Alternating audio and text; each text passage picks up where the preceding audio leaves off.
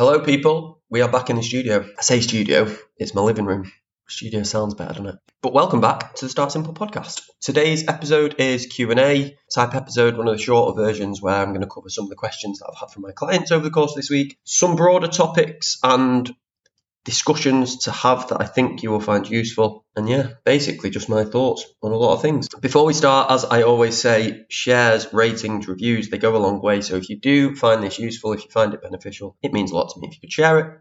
And yeah, we'll we'll get stuck straight into it. Now, I actually wanted to talk. I didn't plan this for talking about this this morning because I ask my clients throughout check-ins if there's anything they want me to discuss, and then if there's anything that that comes up with a few people, I think it's always beneficial. I know if the people who I work with are asking questions around certain topics, it's probably going to be useful for more than just them. So that's what I usually plan these sort of podcasts around. But so this morning I went to begin work, and this was all sort of my own doing. I'll say it was my own doing, more Boris Johnson's doing. But yeah, anyway, when I create a gym program for anybody, depending on the individual, depending on their experience, depending on the, the consistency with a training plan, depending on their understanding, knowledge, all these different things. But basically, when I program somebody's exercise, I will program a training block usually between 6 and 12 weeks. 6 being the absolute minimum, which I don't often do, to be honest with you. Usually, a training block that I would program would be 8 to 12 weeks.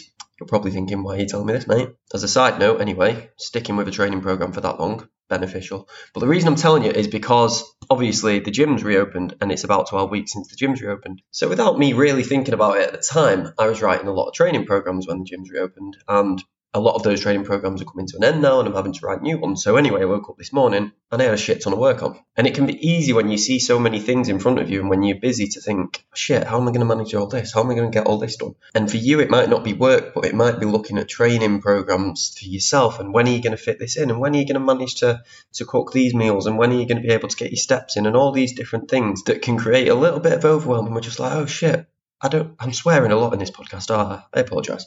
But we can look at on paper what we've got to do and think it's loads. And this is probably a pretty obvious thing. But when I went to sit down to do that work then this morning, first thing I did was put my phone away. And I cannot stress the amount that I've got done in a period of time where I know if I had my phone with me, I'd be scrolling Instagram, I'd be chatting on WhatsApp, I'd be just mindlessly scrolling, looking at football updates or whatever it might be. So I can't stress it enough little tip for you before we even get into to the real topics I wanted to talk about. Go and check your screen time. Go and have a look how much you're spending on apps that I don't want to say you're not benefit from because you probably do. You probably get entertainment. You probably learn certain things, hopefully from places like Instagram. You can learn. But if you're noticing that you're struggling for time for things around whether it might be work or whether it is your training and nutrition, if you're finding time is a difficulty, that needs to be your first point of call in actually looking how much time are you utilizing and how much time are you pissing away on apps that aren't benefiting you as much as a training session would, as much as a walk would, as much as a home cooked meal would. Now, the first thing I actually want to talk about that I plan to talk about is an extent of overwhelm. And I touched on overwhelm there, but I want to talk about longer term overwhelm and goal setting long term because for lots of people, our goals aren't just, you know, over the course of a week. Usually we do, and rightfully so. We set big goals, whether that might be weight loss, whether it's a huge performance goal, whether it's, for me at the moment, it's progressing in jiu jitsu, and that's not something that's going to happen overnight, but long term goals. And it's something I've discussed with a few clients this week because they've been working towards certain goals for a while and wanting to make progress as fast as possible, which of course everyone wants to make progress as fast as possible. It wouldn't make sense not to, would it? Wouldn't make sense to say, I, I want to work towards this in the slowest possible way. No, you want to make progress as fast as possible, but at the same time, that being a reasonable and sustainable pace for you. But when there is longer term goals, it can be hard to see the end point of these things. It can be hard to, on a day to day basis, wake up and be motivated to do the little things on a day to day when the end goal, the end result of the goal isn't going to be coming for 6, 12, 18, 24 months. Like it can be that long term, and that's okay. And the piece of advice that I've given a number of my clients, and I actually spoke about it on Instagram this week, is stop thinking about it. Stop thinking about what you're trying to get to in 12 months' time because that is far away. 12 months is a long time, and it's a very difficult place to put your focus and put your emphasis on something that's a year away. And we've seen it recently how much can change in a year. So to, to put you so much focus on the long term and where you're trying to be in a certain amount of time isn't always beneficial. And actually, what I suggest doing and what I've got people doing this week, focus on the day to day.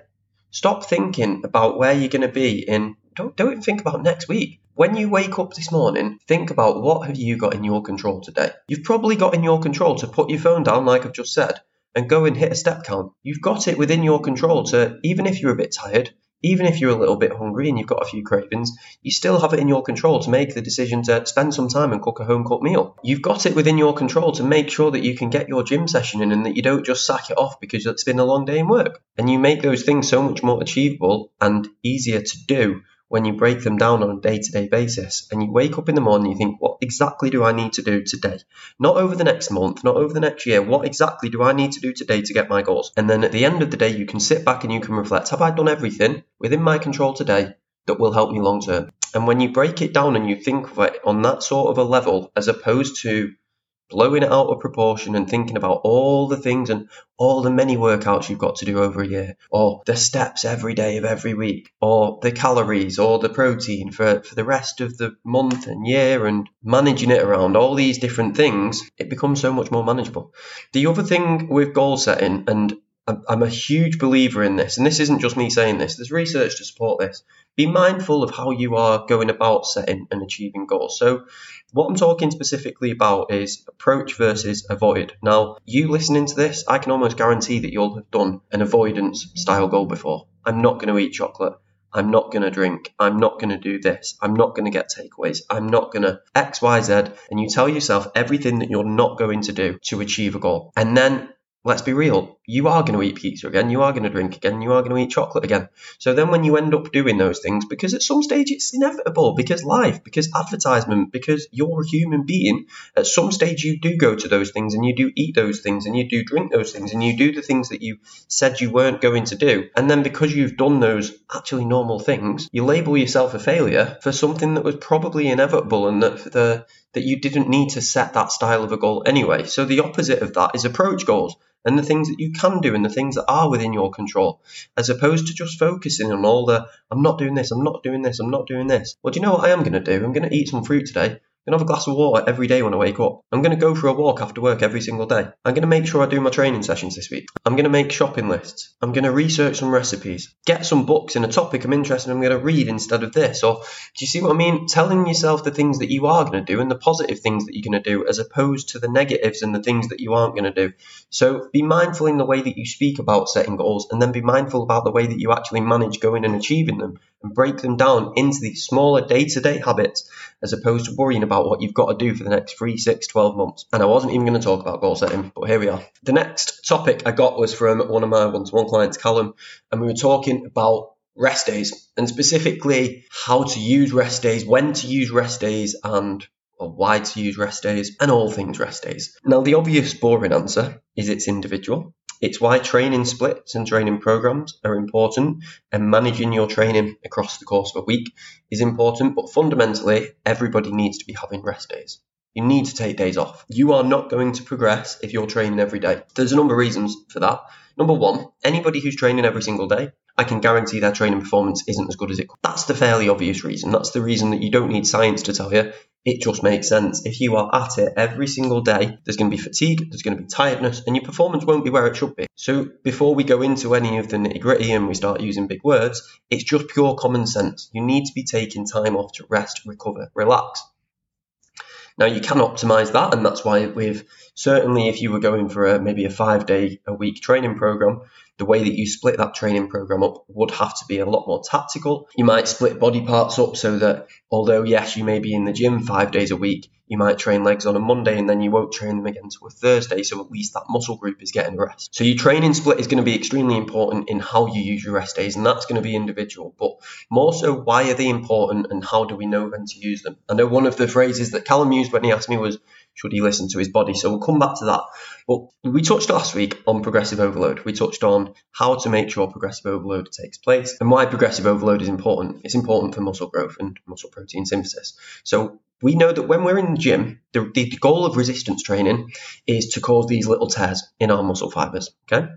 And inside the gym is where we, these tears take place. During those sessions where you're using your muscles, that's what's going on. But it's not in the gym where growth or recovery takes place. That takes place outside the gym. That takes place when you're at home, when you sleep, when you rest. So, body job outside of the gym is to repair these fibers and to build new muscle and that's how it takes place. So, and that's how it takes place when muscle protein synthesis, so that's the building of muscle, is more than muscle protein breakdown. So that's the breaking down of the muscle that we do in resistance training sessions. Now, if that's the equation for muscle building, where repair is more than breakdown, the opposite of that then is where breakdown is more than repair, is more than protein synthesis. So if your muscle protein breakdown is more than your muscle protein synthesis, your body isn't able to recover. It isn't able to build new muscle. And if we're not allowing our body to rest and recover between sessions, then your muscle protein breakdown is likely to be higher than your muscle protein synthesis, which is detrimental to muscle growth. And these are conversations I've had to have with people in the past where overtraining is actually the reason that it's stopping you getting the maximum results that you can. Now, part of that is a mindset thing because a lot of people, the gym is important for mental health too and having a routine of being able to go. But if that is you and you're one of those people who has to train every day or has to go to the gym every day, get a podcast on, do some very light cardio and use that in the time that you would normally do. But going into the gym and hammering every single session, every single day, it's not optimal for actually getting results. You need to let yourself have a rest. Now, importantly, as much as I will say that, don't use it as a cop out. There is a difference between skipping gym sessions because mm, I can't be asked and actually needing rest and recovery. So, when should you take rest? Now, on a week to week basis, again, that's going to depend on your training split. Let's say, for instance, you train three days a week. For me personally, I would be doing a day on, a day's rest, a day on, a day's rest, a day on. Four days a week, it depends again on your training split. But for example, if it was an upper lower split, you could do Monday, Tuesday, upper lower. Wednesday is a rest day, Thursday, Friday, upper lower. So on a shorter term basis, making sure that you split your sessions up. Trying not to make sure that it's Monday, Tuesday, Wednesday, train, four days rest. Try and split your rest up across the course of a week. But on a longer term basis, and this is where deload weeks will come into play, signs that you are really overtraining and that you do need to start to focus on rest and recovery a little bit more if your sleep quality is starting to suffer, if you're getting DOMS, so delayed onset muscle soreness, that's what DOMS is, which is basically that feeling of aching after training. Now, DOMS is normal, particularly at the start of a new training phase and particularly after a tough session, and that's okay. But if it's getting past two, three, four days and you're still finding that you're suffering and that you're not recovering fully, that's a sign that you need to be taking more rest days. Another one, if, if your training performance starts to stall, if it drops, if you're noticing that maybe your lifts aren't improving or weights that you would normally use are starting to feel a little heavier, again, that's probably a sign that you need to be taking some level of rest. And it's where, like I say, a deload week will come in. So a deload week, the idea of it is to have a week's training where you still, of course, go to the gym, but maybe you take 40% off the load, maybe even 50%, depending on the level that you're at and you use that week for almost an active recovery. You think I like to explain it almost as if a marathon runner, he wouldn't sprint the entire race. He'd pace himself. He might look in the middle of the race to take it a little bit slower so he can go faster towards that end of the race.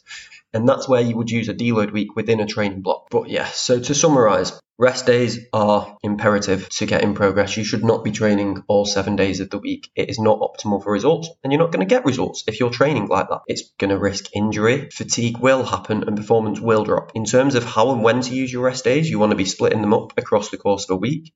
You could use those rest days to increase your step count or do some very light cardio. On a longer term basis, you want to be making sure that you're using deload weeks during your training programs.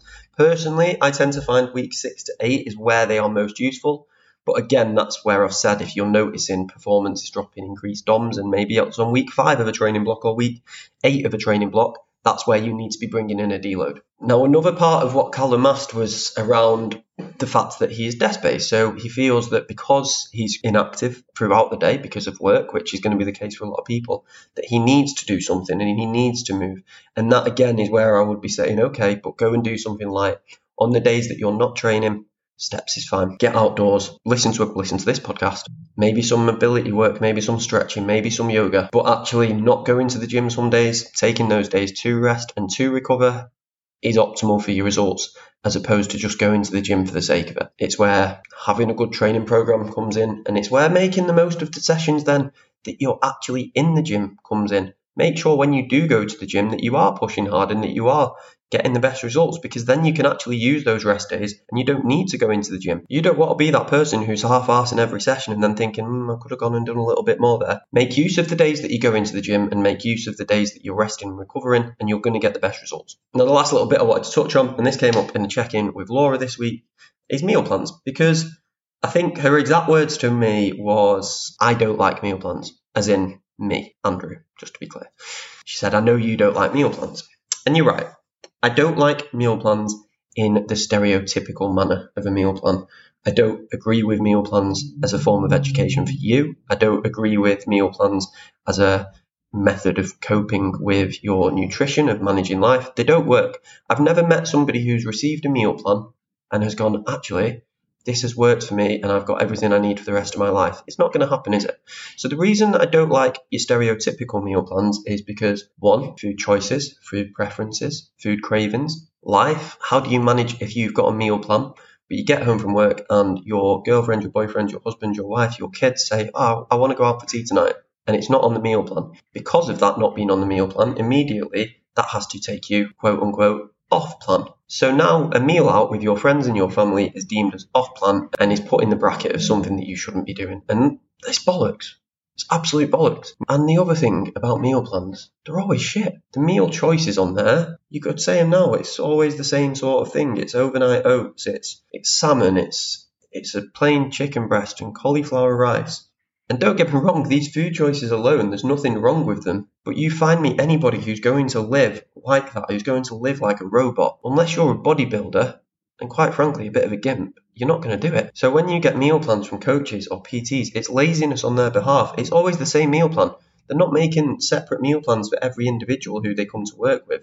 They're given the same meal plan, and at the most, they're changing a few portion sizes to fit with that person's calories.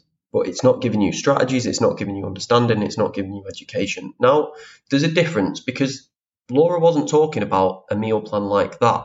Laura was talking about creating a meal plan for herself, which I then said to her, I 100% agree with. For you, if you're somebody who maybe struggles with routine a little bit, if you struggle with managing nutrition alongside life, a busy work, shift work, which was the case here, then there is absolutely nothing wrong with you sitting down on a Sunday, making out the shopping list, having a rough idea what you're going to have for your tea, for your breakfast each day, and planning towards that. For a start, you're doing it for yourself, so you know the foods that you like and you know the foods that you want to eat. But importantly, and I can't stress this being the case enough with Laura, is that she knows how to manage because of the work that we've done and we talked about like meal times around shift and protein servings and how to get protein servings. I have full confidence that if she had a sweet and sour chicken on her meal plan, but for some reason that day it wasn't available to her, it wouldn't mean that everything else had to go wrong. It would be that she had a different strategy in place where she could go and manage that. And the reason is because she can she created that meal plan herself based on her own preferences, and that's what we work together for. Her. Like she's able to do that now. She's able to include all the foods that she loves within that. Now, for me, like I said, I won't give you a meal plan. I can give you example days of eating. I can give you food lists and shopping lists and fruit and vegetables and how to get protein and when is a good time to eat and how can you make yourself feel more full and the practical applications how can you go into a restaurant and know how to pick a certain meal what things should i look for in a restaurant if i'm going to get a takeaway what should i be thinking about for the rest of the day when i'm getting a takeaway the actual things that are going to affect your life that's what's important not a meal plan on a piece of paper that says you've got to eat X, Y, and Z at this time. Because let's be honest, no one wants to do that. So, a shorter episode this week, answering hopefully a few questions that some of you find useful. As always, if there's topics I've discussed there and you don't fully understand, or you want me to go into a bit more detail, or some I've said something and it's it's resonated with you and you've noticed that in your in your own training or you've been given a meal plan and you've felt the same sort of struggles send me a message in the meantime please do leave a review leave a rating tag me on instagram if you're listening if you're out on a walk if you're training if you're on a rest day um, tag me on instagram let me know at that ginger guy next week's episode is i am joined by some absolute legends of guests. So I'm very excited for that one. But in the meantime, thank you very much for listening. Hope you're good and speak soon.